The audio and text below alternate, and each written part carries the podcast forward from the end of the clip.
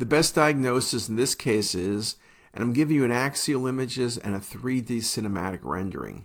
When you look at the axial images, what catches your eye is you see the left coronary, but then you see the right coronary is interarterial. It's between the ascending aorta and main pulmonary artery.